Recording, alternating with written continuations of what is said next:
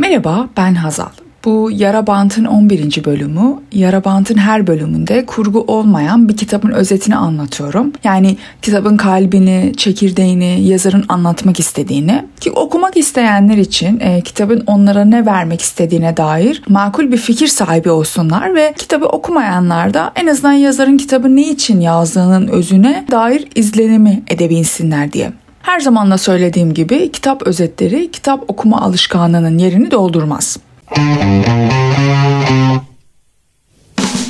Konuya girmeden burada birkaç şeyin altını çizmek istiyorum. Kaç yıl önce Cengiz Han hakkında bir podcast dinledim. Adını bulursam açıklamalar kısmında koyacağım. E, o podcast bayağı uzun ve dolu bir podcast'i. Sadece Cengiz Han hakkındaydı. Neyse bu podcast'i dinlerken bazı notlar da almıştım. Bu yüzden o eski podcast'ten aldığım notlara bakarak hatırladıklarımı katman şeklinde bu kitabın özet metnine koydum. Bu yüzden bu bölümde e, kitapta olmayan bazı şeyler de var. Bu şekilde daha eksiksiz bir bölüm olacağını düşündüm. Yani podcast'te bu bölümün adını taşıyan bu kitapta olmayan bazı şeyler olduğunu dikkat ederseniz sevinirim. Şimdi bu pratikte olan bir husustu. Bir de içerik bir husus da var. Bakın Cengiz Han'dan bahsediyoruz ve onun hakkında olumlu şeyler söylüyoruz. Onun başarılarından bahsediyoruz, tarihsel bir revizyon yapıyoruz, kendimizi tarihten ve kişisel uygulamalarından uzaklaştırıyoruz. Yani onları bir kenara koyup milyonlarca cinayetin ve çok ama çok sayıda tecavüzün, soygunun, zulmün ve yağmanın sorumlusu olduğunu bildiğimiz Cengiz Han'dan bahsediyoruz. Atalarımız Moğolların kurbanları arasında olma olasılığı gerçekten de düşük değil tarihçilerin çalışmaları bu konuda çok hassas olduğu farkındalıkla bakalım tarihi olaylara. Çünkü bir şekilde Cengiz Han'ın şöyle ya da böyle yaptığının doğru olduğunu söylemeleri bir fenomenle böyle bir şey yapmak çok zaman ve hatta bazen uygun bir mekan gerektiriyor. Mesela bir tarihçinin Avrupa'da veya Amerika'da bir kitap yazabilmesi ve Nazi Almanyası'nın başarılarından bahsedebilmesi muhtemelen birkaç on yıl alacaktır. Atıyorum desek ki şöyle böyle yaptıkları doğrudur ama insan medeniyeti için bu adımları attılar ya da insan medeniyetini burada şu şekilde ileriye ittiler. Bilimsel ve tarihsel açıdan şu anda bile savunulabilir ama kabul etme kapasitesi yok. Toplum buna hazır değil henüz. Bu yüzden biraz zaman alıyor ama yine de bu konuların konuşulması gerektiğini ve en nihayetinde sırası da geleceğini neredeyse eminiz. E, bu hususlar benim altını çizmek istediğim noktalardı. 11. bölümün büyük bir bölümünde özetini anlatacağım. Kitabın adı Genghis Khan and the Making of the Modern World. Cengiz Han ve modern dünyanın oluşumu. Kitap 2004'te Jack Weatherford tarafından yazıldı. Türkçe'de de sadece Cengiz Han adında çevrildi. Yazar hakkında ilginç bir nokta da şu. 2006 yılında bu kitabın yayınlanmasından 2 yıl sonra ona Moğolistan'ın en önemli ulusal ödülünü verdiler. Muhtemelen kitabı Cengiz Han'ın olumlu etkilerinden bahsettiği için. Çünkü genelde herkesin sadece barbarlığından bahsediyor. Kimden veya neyden bahsettiğimizi unutmamak için çok şiddet içeren sahnelerimiz var bu bölümde. Bu yüzden bunu dinlerken yanınızda bir çocuk varsa kulaklıkla ya da başka bir zaman dinlemenizi öneririm. Şimdi bakalım Cengiz Han kim ve ne yapmış?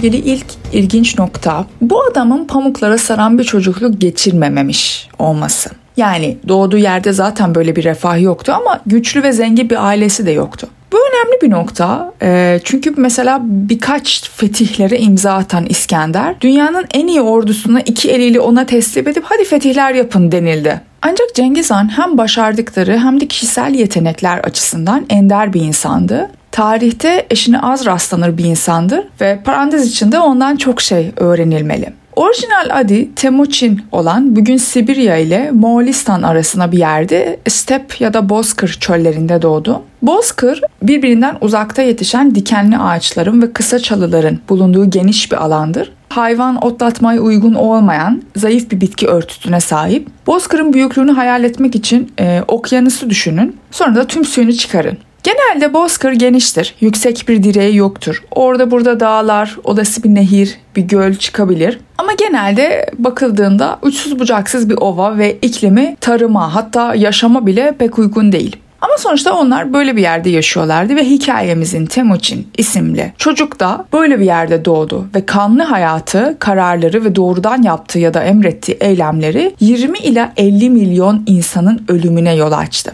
Tabi o zamanların 20 ve 50 milyon insanı olarak düşünün. Şimdi bu kişinin Moğolistan'ın kahramanı olduğunu, Moğolistan'ın kurucusu, resmi paraların üzerine resmi olduğunu düşünün. Belki de biraz şanssızlık olabilir. Mesela Amerika'nın kurucularının bu ilişkilerinin zaten kurulu olduğu bir dönemde ülkeyi en azından bu şekilde kurdukları için şanslı olduklarını söyleyebiliriz. Ama nihayetinde bu adamın bu ülkeyi kurduğu çağ o zamanın geleneği ve içinde büyüdüğü kültür bu şekildeydi. Yani biraz kan gerektiriyordu. Peki ne zaman hakkında konuşuyoruz? Yaklaşık 1162 yılında 12. yüzyıl Orta Çağ'da Moğolistan'ın kurucusu milattan sonra 1162'de doğmuş biri. Avrupa'da o zamanlar karanlık çağ dönemindeydi. Dark Ages dediğimiz. Dünyanın bu tarafında Haçlı seferleriyle insanlar boğuşurken Cengiz Han'ın doğduğu yerde neredeyse bin yıldır her şey aynıydı. Yani Cengiz Han'ın babasının yaşadığı şekilde insanlar bin yıldır orada aynı şekilde yaşıyorlardı.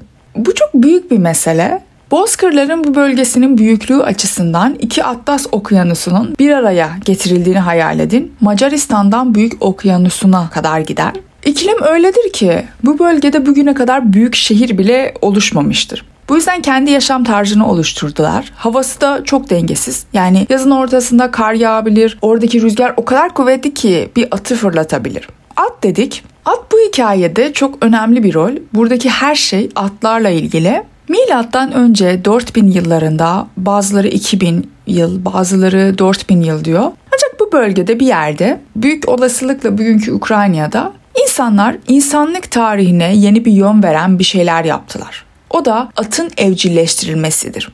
Bu çöl sakinleri evcilleştirilmiş at teknolojisine ulaştıklarında dünya bambaşka bir dünya haline geldi. Bu çöl gezginleri Bozkır'ın bu devasa alanını yürüyerek geçmek zorunda olanlar şimdi artık ata biniyorlardı. Atın ne kadar önemli olduğunu görmek için 500 yıl öncesine kadar dünyanın siyasi coğrafyasının hala atın evcilleştirilmesiyle şekillendiğini bir düşünün. Yani 500 yıl önce en önemli faktör bu meseleydi. Bu çöl sakinleriyle at arasında ilişki çok tuhaf bir ilişkiydi. At hayatlarının öyle bir parçasıydı ve öyle beceriler öğrenmişlerdi ki başkaları onlarla boy ölçüşemezdi. Uç yaşından bu çöl sakinleri ata bindikleri andan itibaren hep atın üstünde onları görüyordun. 500 yıl öncesine kadar dünya hala böyledi dediğimizde 500 yıl öncesinin insanların bizden çok 1000 yıl öncesinin insanlarına daha yakın oldukları anlamına geliyor. Çünkü hepsi bir yerden bir yere bu şekilde hareket ederlerdi. Bu coğrafi ve tarihsel uzaklığı ve yakınlığı belirleyen şey aktarım hızıdır. 500 yıl öncesinin insanları bu konuda 1000 yıl öncesinin insanlarına aşağı yukarı daha yakın.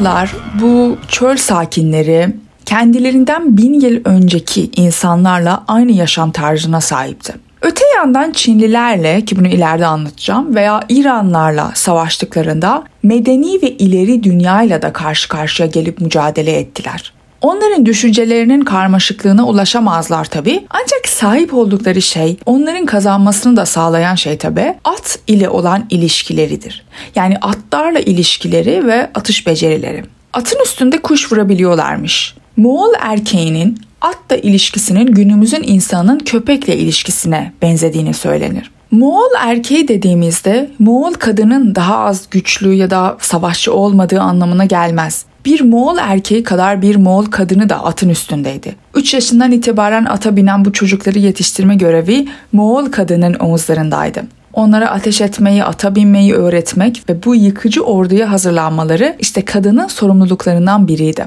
Atıcılık konusunda garip bir yetenekleri olduğundan bahsetmiştik. Size bir iki rakam vereyim. Bu Moğol askerlerin kullandığı sapanın dakikada bu oklardan 12 tane atabildiği ve bu oklardan 115 tanesini yanında taşıyabildiği söylenir. Yani onlarla savaşmanın ne kadar zor olacağını hayal edin. Hayal gücümüzün ötesinde gerçekten. Bu eşsiz bireysel yeteneklerin yanı sıra savaşça yenilikçi taktikleri de vardı. İnternetten bakarsanız Moğol döneminden kalan bazı savaş taktiklerinin hala kullanılıyor. Yani kendi adlarına, bu taktikleri geliştiren ve tasarlayan generallerin adına. Meşhur olan bir taktığı hatta düşmanları bunu bildiği halde yine tuzağa düşen eski bir taktığı da vardı. Bir grubun düşmanın önüne geçmesi sonra yenilmiş gibi yapıp kaçmasıydı. Onlar kaçarken düşman onları kovalanıp pusuda beklenen ordunun geri kalanı onları saldırıp yok ederdi. Bu yenilikçi savaş taktiklerinin ve büyük bireysel yeteneklerin birleşimi, barutun icadına ve barutun savaşta kullanılmasına kadar hiç kimsenin bu çöl sakinleriyle rekabet edememesine neden olmuştu. Tek yol neydi? Başka bir çöl sakini bulup onlarla savaşmak için sınırda koyman. Yoksa şehir insanı onlarla savaşamazdı. Ya gidip onlar gibi birini bulmalısın ya da onları bitki örtüsünün alışkın olmadığı bir yere sürüklemelisin ki anca onları yok edebilesin. Tüm bunların dışında onlar korkutucuydular. Genel olarak her çöl kabilesiyle savaşmak korkunçtu. Birbirleriyle ittifak yaptıklarında bile gerçekten tehlike bombası hale gelebiliyorlardı. Kan bağına dayalı ve bazen kimin kimi yenebildiği şeklinde ittifaklar kurarlardı ve her aşiretin başına olanı da han denirdi. Toplanıp bir e, konfederasyon oluştuğunda bir kişi hanların hanı olarak kalırdı. Korkunç ve karanlık dünyaları vardı gerçekten. Dünyalarının kanunu şiddetti. Aralarında adam öldürmek, rehin almak, birbirlerini köleleştirmek çok yaygın ve normaldi. Temoçi'nin kendisi de bunlara bakarak büyüdü. Sonuçta bilmediği bir dünya değildi. Babası annesinin başka bir kabileden başka bir savaşçıyla evlendiği için kaçırmıştı. Mesela damadın gelinin babasına hediye göndermesi adettendi. Onu memnun etmek için hediyeler sunardı ama Cengiz Han'ın babasının durumu pek iyi değildi hediye alma gücü yetmiyordu. O yüzden gidip kadını işte karpuz gibi alıp eve getirmiş ve hayatını böyle başlamıştı.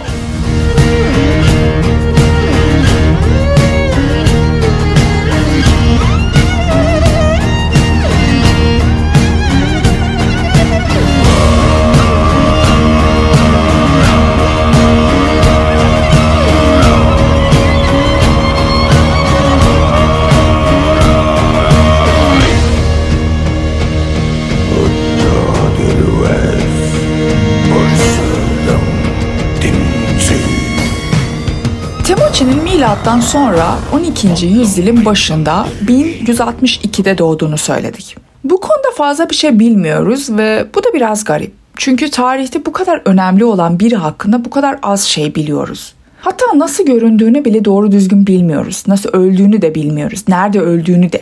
Garip çünkü batıda ve doğuda çağdaş kralların az ya da çok net imgelerine sahibiz. Nasıl göründüklerini biliyoruz ama Cengiz Han hakkında bilgimiz sıfır. Babasının çok geçmeden öldüğünü ve kabilenin onu annesine ve kardeşlerine çölde ölmek için attığını biliyoruz.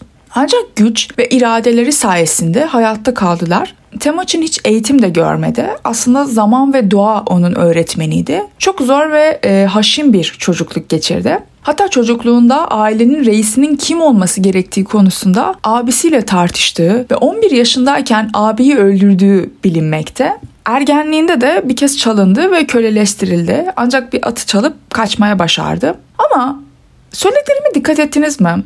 11 yaşındayken küçük kardeşiyle el ele verip abisini onlardan balık çaldığı bahanesiyle öldürmüş. Tam bu şekilde büyüdü ve bu kişinin su çeliği gibi görülmesine sebep olmuştu. Hanların hanı Cengiz Han olmadan önceki hayat hikayesi o kadar inişli çıkışlı ki hayatta kalması bile bir mucize. Şimdi onun hayatından, neler yaptığından ve nasıl bir savaşçı olup kabileleri birleştirebildiğinden ve yavaş yavaş tüm rakiplerini yenip hanların hanı olup herkesi birleştirdiğinden biraz ileriye atlayalım.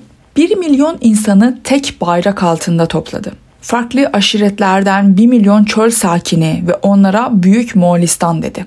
Sonra kendilerine taktıkları lakapları kabul etmemiş ve onun yerine benim adım Çingiz Han demiş. Moğolca Çin sarsılmaz, yırtıcı, korkusuz anlamına gelir. Sonra zamanla dilde Çingiz, Cengiz ile evrilmiş ama İngilizce'de bildiğiniz gibi Gengiz olarak kullanıyoruz. İşte bu şekilde Cengiz Han olmuş. Zeki bir insandı. Yani o zamanın hem sanat ve teknik becerilerinde hem de insanlarla ilişkilerinde ve sosyal becerilerinde akıllı ve zekiydi. Çok hızlı öğrenirdi, deney yapardı, uyum sağlardı, görüşlerini gözden geçirirdi, yeniden değerlendirilirdi. Gerçekten büyük insanlarda bulunabilen nitelikleri vardı. Cengiz Han uzun süredir devam eden gelenekleri değiştirdi. Örneğin düşmanı yendiğinde liderlerinin kafasını kesmezdi. Çoğunu kendi sistemine alırdı ya da örneğin akraba ilişkileri, rantı kesti tamamen. Düşünsenize böyle bir kabile coğrafyasında büyüyen ve gelişen biri ama bir liyakat sistemi oluşturmuş. O zamanlar mesela kimin en iyi becerilere sahip olduğuna gibi dayalı olarak ordu ve sistemdeki insanları terfi ettirmek yaygın değildi. Ne yaygındı peki? Kim kimin akrabası ona bir makam verelim. Ancak Cengiz'in sisteminde hanın aileleri alt sıralarda yer alabiliyordu. Daha iyi olan birine puan verirdi. Kan grup, akraba ilişkilerini tamamen sisteminde yok etti orduyu örgütledi ve eğitti. Cengiz ordusunun çoğu e, süvariydi. Bunu 10 kişilik gruplar halinde yaptı. Bu şimdi bile ordularda var olan şeylerden biri. Cengiz Han'dan yadigar olduğunu söylüyorlar.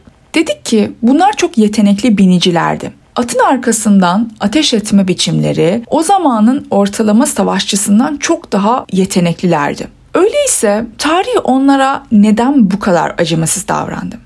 Şimdi tüm bu cinayetler ve suçlar bir yana. Çünkü bu kadar çok cinayet ve suç işleyen tek kişi o değildi. Sanki biraz ırkçılık da söz konusuydu bu konuda. Örneğin İskender veya Napolyon daha az şiddeti değillerdi. Ancak Napolyon söz konusu olduğunda öne çıkan başarılar ve fetihleri. Sıra Moğollara geldiğinde başarıları genellikle anlatılan vahşetle gölgelenir. Gerçi şiddetin abartıldığı pek söylenemez ama belki belki biraz daha yakından bakmak ve en azından hikayeye iki yönden dinlemek gerekir. Bu kadar şiddete göz yumalım demiyoruz ama en azından meselenin bu tarafını da görelim. Neden bu hikayede ırkçılığın izleri var diyoruz? Bu kitabın açtığı bir konu. Diyor ki 19. yüzyılda batılı bilim insanları Asya ırkının batı ırkından aşağı ve geri olduğunu kanıtlamaya çalıştılar.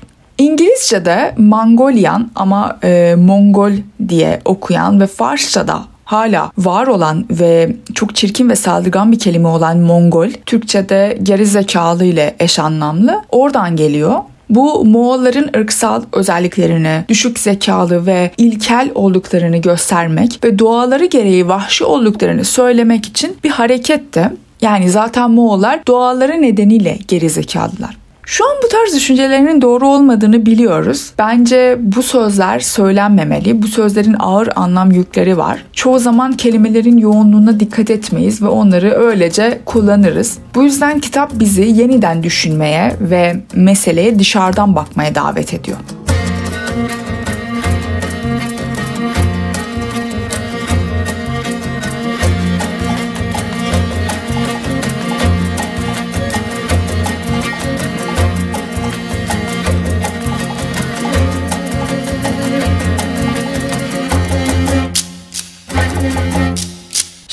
biraz daha ileri gidelim ve bahsettiğimiz bu Moğol İmparatorluğu'nun birkaç on yılda büyük bir hükümdarlık kurmayı başaran Cengiz Han'ın önce kabileleri birleştirip Moğolistan'ı büyük yapan sonra başlayan başarısını doğudan ve batıdan fethederek ne kadar büyük olduğunu görelim.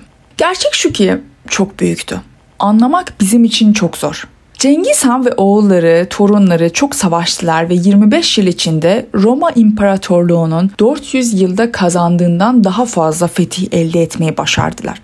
Bugün dünya haritasına bakarsak 30'a yakın ülke var. Büyük Okyanus'tan Akdeniz'e, insan sayısıyla, mağlup ettiği ülke sayısıyla veya işgal ettiği toplam topraklarla nasıl ölçersek ölçelim sonunda Cengiz Han tarihteki diğer tüm fetihlerin iki katından fazla fetih yaptı. Sibirya çöllerinden Hindistan'a, Vietnam'daki pirinç tarlalarından Macaristan'daki buğday tarlalarına, Kore'den Balkanlara, bütün bunlar kendi bayrağı altına girdi. İktidarın zirvesindeyken büyüklükleri tüm Afrika kıtasının büyüklüğüne eşitti. Ya da mesela haritada Amerika'yı daha iyi tanıyorsanız işte tüm Kanada, Amerika, Alaska, Meksika, Orta Amerika, Karayip adaları ve bunların hepsinden daha büyüktü. Bunları söyledik ama Moğol ordusunun büyüklüğü 100 bin kişiydi.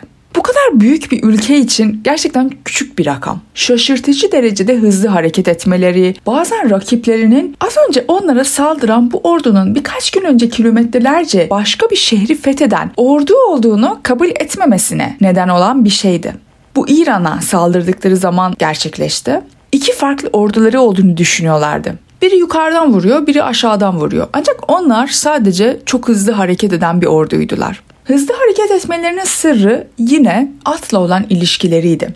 Atla kurdukları aynı ustalık, yakın ve garip ilişki sayesinde atın üzerinde oturarak tuzlanmış çiğ eti atın eğlerinin altına koyarlardı ve bu dövülmüş et atın üstünde onu alıp yiyip ilerliyorlardı. Yani tüm bunları hareket halindeyken gerçekleşirdi. Yolda nerede olursa olsun topraktan çıkardıkları bu köklerden herhangi birini yerlerdi. Hatta aç oldukları için şehirleri fethettiklerine dair hikayeler de var. Mesela Cengiz Han derdi ki ya gidin bu şehri alın açlıktan ölüyoruz. Gidin alın atların açlıktan mı ölsün? Ya da bazen durum çok kötü olduğunda ve yiyecek olmadığında ve açlık şiddetli olduğunda atlarının boynundan biraz kan alıp su veya sütle karıştırıp yiyecek haline getirdiklerini bile söylüyorlar ve bu onları birkaç gün idare ederdi. Bunlar düşmanlarının görünce şaşırdıkları, korkudan titredikleri alışkanlıklardı. Hatta onların gerçek anlamıyla vampir olduklarını söylerlerdi. Öyle bir ordu ki her gelen Moğol yorulmasın diye yanında 4 veya 6 at görebiliyordun. Moğollar hakkında gerçekten çok fazla hikaye var ve Yarabant'ta e, kitaba sadık kalma geleneğinden çok uzaklaşmayı sevmiyorum. Bu yüzden kendimi kontrol etmeye çalışıyorum. Moğolların başarılarını gelince kitapta fethettikleri ülkelerin devlet yönetimine biraz vurgu yapıyor. Burada bazı önemli noktalar var. Mesele şu ki uçsuz bucaksız topraklarda sahip oldukları düzeni sadece ordu yardımıyla sağlamadılar. Farklı kabileler arasında barışı sağlamak için yeni yasalar çıkardılar ve bu birçoğumuz için yeni bir nokta olabilir. Çünkü Cengiz Han'ın ünü gerçekten gaddarlık ve şiddetten yanadır Şimdiye kadar söylediklerimiz savaş taktikleri ve dövüş, binicilik becerileri, atış ve benzeri. Ancak bu yasaların bazılarının arkasında bizi şaşırtabilecek bir insani yüzü de vardı. Bu kanunlardan bazıları kendilerinden önceki çöl sakinlerinin ritüellerine dayanıyordu. Ama nerede gerekliyse onu güçlendirdiler ve bu geniş imparatorluğun yönetimi için daha iyi hale getirdiler. Büyük Kanun ya da Yassa diye bir e, hukuk kitapları vardı. Tabii ki bir e, yasa e, değildi bu. Birçok kez revize edilen birkaç kuraldı. Özellikle Cengiz Han'ın hayatının son yıllarında bu kanunların insanları birleştirmek ve insanlar arasındaki gerilimi ortadan kaldırmak gibi belirli bir amacı vardı. Pek çok diktatörün aksine, geniş topraklara sahip birçok hükümdarın aksine yerel gelenek ve göreneklere karşı değildi. Herkesi bir araya toplamak istiyordu tek düze olmak gibi planları yoktu. Yasalar ve gelenekleri yassa ile çelişmedikleri sürece hiçbir sorun teşkil etmezdi. Yani sen kendi işini yap, kimseye zarar vermediğin sürece seninle işimiz yok. İlkeleri çok basit ama birçok devlet bu basit şeyi uygulamıyor bile. Örneğin zinayı haram kılmadı. Tabi o zamanın zinasından bahsediyoruz. Mesela bir erkeğin karısının yakın akrabalarıyla olan ilişkisi veya bir kadının kocasının yakın akrabalarıyla olan ilişkisi veya bir erkeğin evde bulunan diğer erkeklerin eşleriyle olan ilişkisi suç sayılmazdı. Ancak tüm bunlar kavga çıkmadığı sürece sorun olmazdı.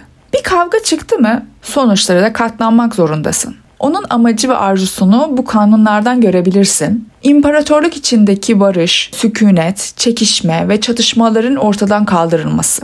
Bir de hayvan çalmak büyük bir suçtu. Veya yaptığım meşhur ve çok önemli bir iş imparatorluğu birbirine bağlayan inanılmaz derecede büyük ve kapsamlı bir iletişim, bir e, posta sistemi yapmasıydı. Çok hızlı biniciler olduğunu söyledik. İstasyonlar arasında koşturuyorlar ve bilgileri, mesajları, raporları, gizli raporları, haberleri yüksek hızda iletiyorlardı. İstasyonlar her yerdeydi. Aralarındaki mesafe 30 kilometreden fazla değildi. Posta sistemi daha sonra Marco Polo gibi insanları hayrete düşüren şeydi. Hem genişliği hem de doğruluğu. Sadece Çin'de bir ara 1400 istasyon arasında gidip gelen ve mesaj alan bu posta sisteminde 50 bin atın olduğunu söylüyorlar.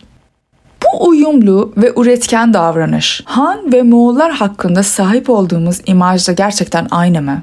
Size bizim için çok ilginç olabilecek bir şey daha söyleyeyim. Cengiz Han'ın ilerici bir lider olduğunu söylediğimizde onların dini özgürlükleri tanıdıkları anlamına gelir. Bu o zamanlar eşi benzeri görülmemiş bir şeydi. Bu konuyu yasaya da dahil edildi. Sebepleri de tamamen pratik sebeplerdi. Moğol İmparatorluğunda birçok farklı din vardı. Budist, Hristiyan, Müslüman ve bir sürü. Kendileri çöl sakinleri arasında yaygın olan ve ruha inanan eski bir din olan şamanizmde gerçekten ruha inanıyorlar. Ancak dinler arasında farkın Farsça deyimiyle 72 milletin savaşa yani çok büyük bir savaş ve kavgaya yol açacağını, hükümetin huzur ve istikrarına zarar vereceğini anlamıştı Cengiz. Bu yüzden diyordu ki hangi tanrıyı istersen ona inan. Sadece dua ederken Cengiz Han'ın canına da dua et. İmparatorluğun hayatta kalması için de dua et. Sonuçta bu dinlerden doğru olan herhangi biri dualarını alabilir ve gerçekten olumlu bir işleve sahip olabilirdi. Herkesin Müslüman olması ya da herkesin şaman olması için kimseyi zorlamıyordu. Moğollar bu konuda çok flexible, çok esnekti. Sonra da tarihin ilerleyen zamanlarında İran'a geldiklerinde Müslüman olduklarını görüyoruz. Neyse bu konularda çok hoşgörülü, açık ve çok ilerici. Kölelik bir ölçüde yasaklandı. Moğolları köleleştirmeyi yasakladılar. Başkalarının köleleştirmesini pek ilgilenmiyordu ama köleliğin en azından bir kısmı yasaklanmıştı.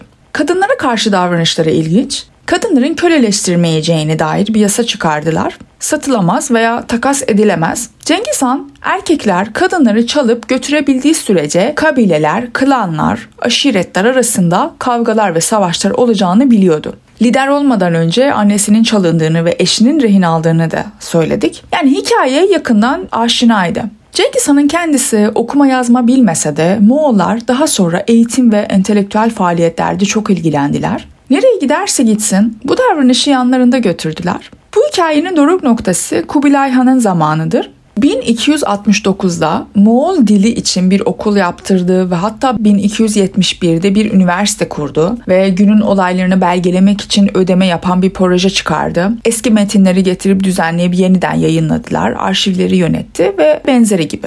Burada da bitmedi.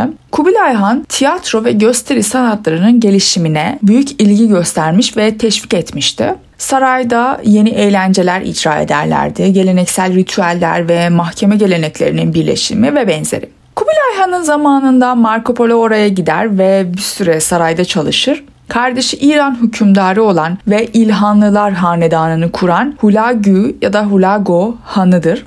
Tarihi detaylara girmeyeceğiz. Fakat aynı zamanda İslam'dan sonra İran'da yapılmayan Fars tarihçiliği Hulagu Han tarafından yeniden yazılmaya başladı ve daha sonra Safevilerin ortaya çıkışına ve bugün bir ülke olarak bildiğimiz İran'ın oluşumuna girişi sağlayan da bu İlhanlı hanedanıdır.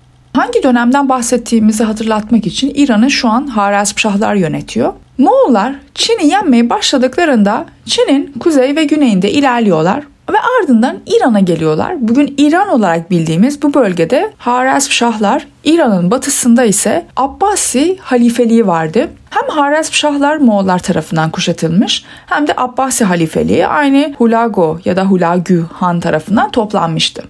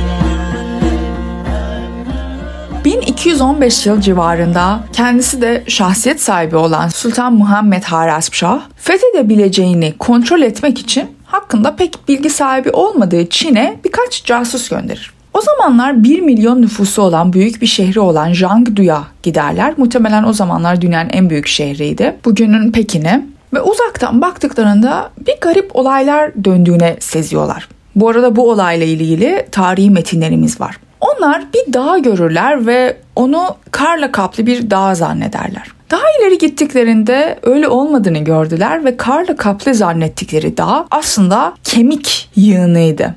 Sonra biraz daha ileri gittiklerinde artık yürüyemediklerini fark ettiler. Yol bataklık gibi sanki her yere gres dökmüşler gibi ayakları yapışıp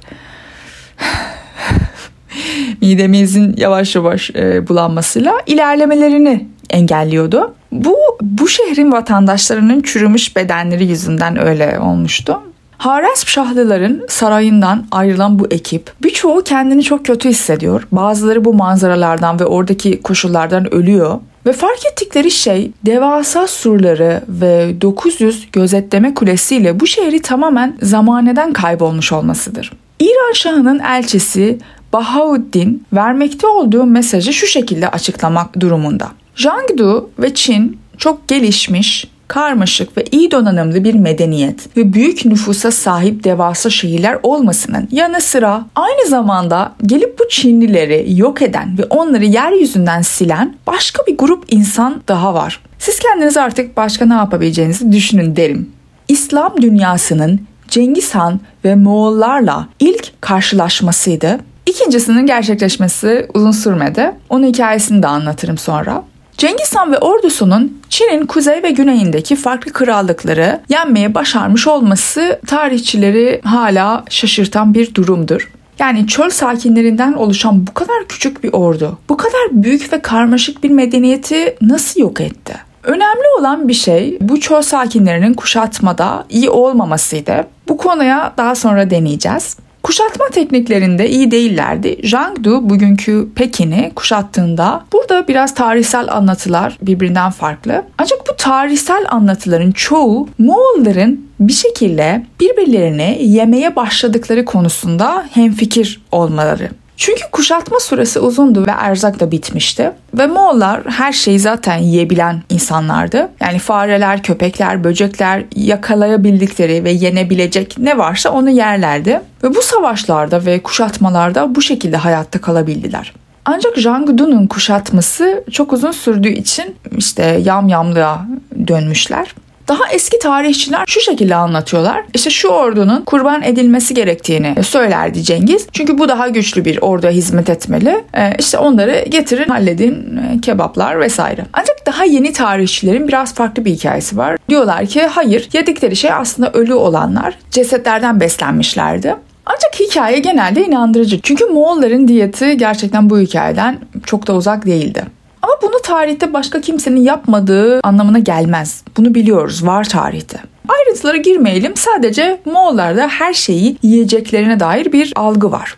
Bir Müslüman tarihçi bir Moğol'un atının bağırsaklarını yıkamadan çiğ olarak yuttuğu sahneyi gördüğünü anlatır. Şimdi neyin doğru neyin yanlış olduğunu bilmiyoruz ama Müslümanları Moğollardan korkutan şey bunlardı. Bir kısmı ister bugün Çin'de olsun, ister burada Müslümanlar arasında olsun, içinde büyüdükleri koşullara baktığında Moğollardan çok daha iyi durumda olduklarından kaynaklanıyor. İşte yemek her zaman vardı, bulunması kolaydı. Ama onlar zor koşullarda doğmuş, hayatta kalmak için ne gerekiyorsa yapmaya hazır insanlardı.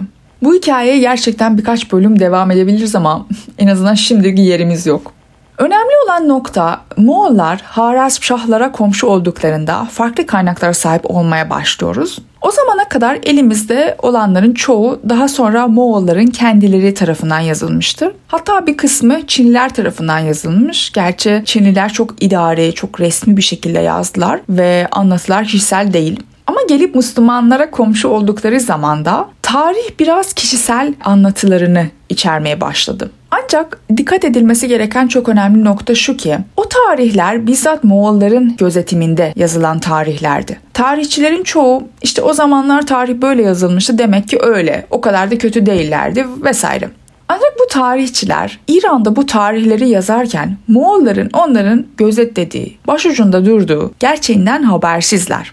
Belki de gerçek durumu olduğu gibi tarif edemediler. Ayrıca dikkate alınması gereken bir diğer husus da Müslümanların Moğolların başlarına getirdiği musibetten duydukları derin utançtır. Müminleri diyorlardı ki asıl ilahi olan ve bizim Mevlamız olması gereken Allah'ımız bu musibeti başımıza musallat mı etmiş? Yoksa böyle bir musibetin başımıza gelmesine müsaade mi ediyor? Biz ne yaptık ki? Allah neden böyle bir aşağılanmayı bize hak gördü? Anlatımları acı yani gerçek acıyı hikayelerinden görebiliyorsun. Hele İbni Esir'in kitabında bu acının çokça dile getirildiği bir tarihte. Anlatımı neredeyse doğru bir kitap. Moğollarla savaşan ve onları yakından gören ve onların kurbanı olan birçok kişiyle sohbet etmiş. Müslümanların ağzından şu cümleler çıkıyordu. Keşke annem beni doğurmasaydı. Keşke ölseydim ve Müslümanların başına gelenleri görmeseydim. Keşke ölseydim bunu anlatmak zorunda kalmasaydım. Adem Ebu Beşir'in zamanından beri insanlar böyle bir şey görmedi. Gerçi o da biraz Sultan Muhammed e, Harazmşah'ı suçluyor. Hem İbni Esir hem de diğer birçok tarihçi Cengiz'i gelip Müslümanları yok etmesi için gıdıklayan o olduğunu söylüyor. Bu da söylenmesi gereken çok ilginç bir nokta. Kralın cahil olduğu ve neden Cengiz'e uğraştığına dair birçok suçlama da var. Rivayete göre Cengiz Çin'i fethederken Sultan Muhammed Harazmşah'a bir mesaj gönderir. Diyor ki ben güneşin doğduğu ülkenin kralıyım. Sen ise güneşin battığı ülkenin kralısın. Gel arkadaş olalım. Gel birlikte ticari anlaşma yapalım ve bunun gibi şeyler. Ve o da kabul edip bir sözleşme imzalar. Ardından bir yıl sonra bugün Kazakistan olan Farab adlı bir şehirde birkaç Moğol tüccarı öldürdüler ve bu olay Moğolların İran'a saldırısına bahane oldu. Bu birçok tarihi anlatıda yazılmış ki işte evet bizzat Harazmşahların hatasıydı bu olay. Müslümanların başına öyle bir musibet gelmesi Sultan Muhammed'in suçuydu. Ama Dan Carlin'in başka kaynakları kullanarak çok ilginç bir görünüm veriyor. Diyor ki kendinizi kralın yerine koyun. Her şeyden önce Sultan Muhammed Harazmşah'ın kendisi çok büyük biriydi. O zamanın İskenderiydi. Ve Cengiz o zaman hala bugün bildiğimiz Cengiz değildi. Yani bazı fetihleri falan olmuş ama gelip komşun olmuş olan e, kişinin tarihteki tüm zamanların en büyük fethi diyemezsin. Askerleri olan yabancı bir savaşçıydı kralın gözünde. Ve evet Çin'i yeniyor ama Harazmşah da az biri değildi. Bu bir. İkinci olarak Sultan e, Muhammed Harazmşah'ın Cengiz'i gıdıkladığı o dönem Moğolların doğuda Çinlilerle savaştığı zamandı. Analiziniz, sezgileriniz Moğolların bir gün size saldıracağı yönündeyse Şimdi onlar doğu sınırlarında bir savaşa girdikleri zaman kendi kendinize onlarla şu an savaşmamın daha iyi olduğunu söylemek muhtemelen çok aptalca bir fikir olmayacaktır. Çünkü onlara bulaşmazsam Çinlileri yenip tüm güçlerini toplayıp bana saldırmaya gelirler. Eğer bir savaş çıkacaksa onların daha az güçlü olduğu bir savaşın içinde olduğu bir zamanda olması daha iyi. Belki Sultan Muhammed Harazmşah'ın Cengiz'i fiilen savaşa davet etmesini sağlayan şey de buydu. Harazmşahlar ile Moğollar arasındaki savaşın konusu açıldı. Güzel bir şey daha söyleyeyim. Savaş taktikleri ve hatta birliklerin oluşumu açısından Moğolların saldırısı çağdaşlarının hiçbirine benzemezdi. Hatta Moğol kuvvetlerinin oluşumunu bir haritaya çizersiniz. O zamanın ve gelecekteki tüm ordulardan çok daha işte Rusya'ya saldıran Nazi Alman ordusuna benzediğini söylüyorlar. Ne açıdan? O zamanlar 11, 12 ve 13 yüzyıllarda savaş saldırısı öyle bir şekildeydi ki bir dizi vektörünüz vardı. A noktasından B noktasına direkt peş peşe saldırırdı. Ama Cengiz Han'ın ordusu o zamanlar olmayan bir şeydi. Moğollar Harazmşahlara böyle saldırdı. En az 5 farklı açıdan. O zamanın generallerinin böyle bir saldırıya başa çıkacak hazırlıkları yoktu. Bilgileri de yoktu. Bu yüzden Sultan Muhammed Harazmşah'ın emri onlarla sahada içi çarpışmamaktı. Onlarla e, bu şekilde savaşamıyoruz dedi. Geri çekmeli, şehre gitmeli ve şehrin surlarının arkasında onlarla savaşmalıyız dedi. Sultan Muhammed'in bu seçimi hem tarihi açıdan çok eleştirildi hem de onu verimsiz buldular. Ama yine de daha yakından bakarsak belki ona karşı biraz daha e, şefkatli bakabiliriz. Çünkü bu kişinin aslında iddia girdiği konu ne? O zamana kadarki tarihsel kanıtlara göre bu çöl sakinleri kuşatma tekniklerinde iyi olmadıkları, zayıf oldukları yönünde. Onları uzun süre duvarların arkasına tutarsak yorulur ve geri dönerler. Ve bu da yanlış değildi bu arada. Çöl sakinleri gerçekten böyle ama Moğollardan önce. Moğollar Çinlileri yenebildiklerinde yani Büyük Çin çölü kuşatmasından sağ çıkıp Çinlileri yenebildiklerinde Çinli mühendisleri, kuşatma mühendisleri işe aldılar. Ve o zaman Moğollar kendilerinden önce hiçbir çöl sakinlerinin sahip olmadığı bir teknolojiye ulaştılar. Ve bu da Sultan Muhammed Harazmşah'ın bilmediği bir şeydi.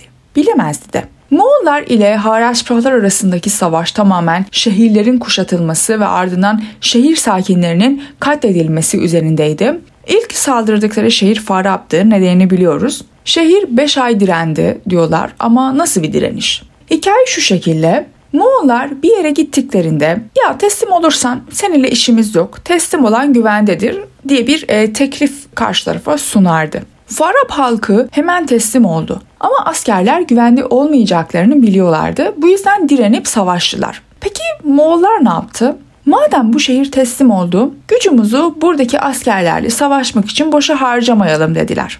Teslim olan aynı vatandaşları Farab Savaşı'nda askerlerle savaşmaya gönderdiler. Yani bu 5 ay boyunca Haraştraların askerleri Farab halkını, kendi halkını, kendi vatandaşlarını katlettiler.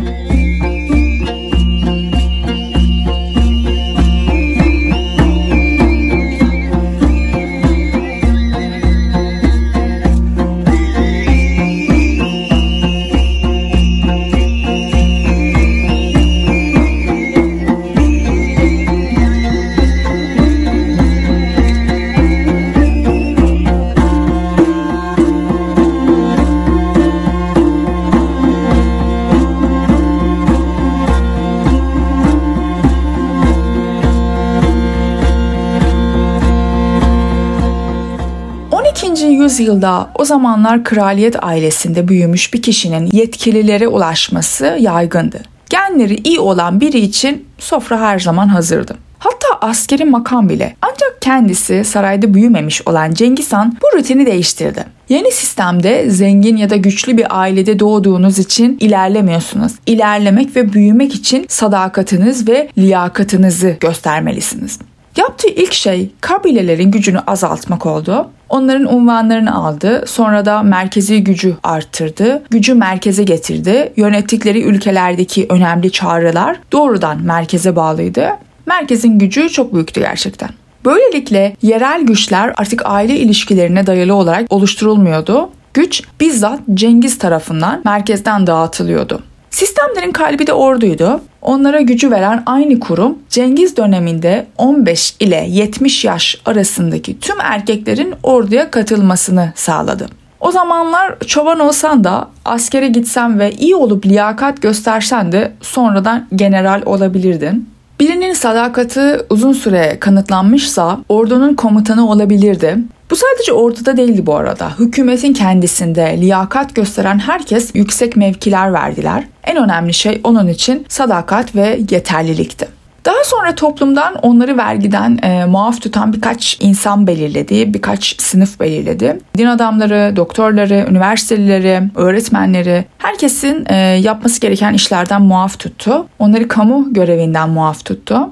Bunlar çok önemli. Dedik ki bunların hepsi çoğumuzun bilmediği olumlu özellikler. Muhtemelen birçoğuyla da e, yeni yeni tanışıyoruz. Ama şimdi başka bir şey söylemek istiyorum. Moğollar bugün modern medeniyet dediğimiz şeyin inşasında nasıl bir rol oynadılar? Birkaç yüzyıl önce modern uygarlığın inşasında Moğolların rolü var mıydı? Varsa neydi?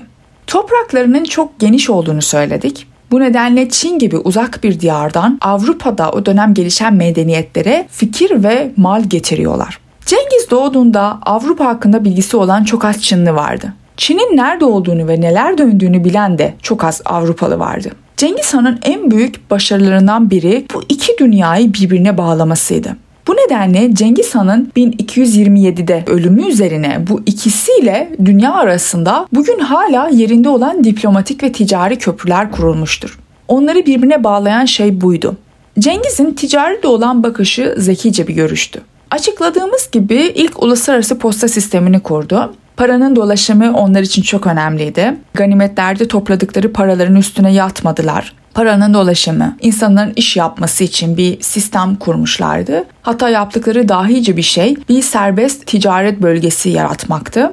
İpek yolu güzergahı üzerinde bazı şehirleri ticaret bölgesi olarak belirlediler. Sonuç da verdi, hemen sonuç verdi hatta. Ticaret arttı, barut, matbaa kağıdı, pusula gibi yeni teknolojiler bunlar doğudan batıya gitti. Ve birkaç nesil sonra Rönesans'ın Avrupa'da meydana gelmesinin sebebi aynı bilgi ve tekniklere dayanıyordu. İşte bu yüzdendir ki bugünkü medeniyetimizin Moğolların yaptıklarından etkilendiğini söylüyoruz. Çünkü Moğollar bilginin doğudan batıya aktarılmasının yolunu açmışlardı. Tabi yol çift yönlüydü. Alman maden işçileri Çin'e gönderildi. Çinli doktorlar İran'a gönderildi. Halılar, erişteler, iskambil kağıtları ve bunlar artık sadece bir bölgeye mahsus yerel şeyler olmaktan çıktı. Bunlar uluslararası kültürün bir parçası haline geldi. Tüm ülkelerin ortak kültürünün bir parçası olmuştu. Bu bölümün sonunu küçük bir örnekle kapatalım. Diyorlar ki kendilerini çeşme yapması için İranlı bir demirciye çölün ortasına götürdüler. Ya da Moğol ordusunda bir İngiliz vardı, tercümandı. Bu uluslararası mal, bilgi ve beceri, ticareti artık bizim için şu an çok normal. Ancak Moğollardan önce gerçekten yoktu. Bu şekilde bağlantılar onların sayesinde gerçekleşti. Nasıl bakarsak bakalım kitap Moğolların gerçekten de modern uygarlığın kurucuları olduğunu söylüyor.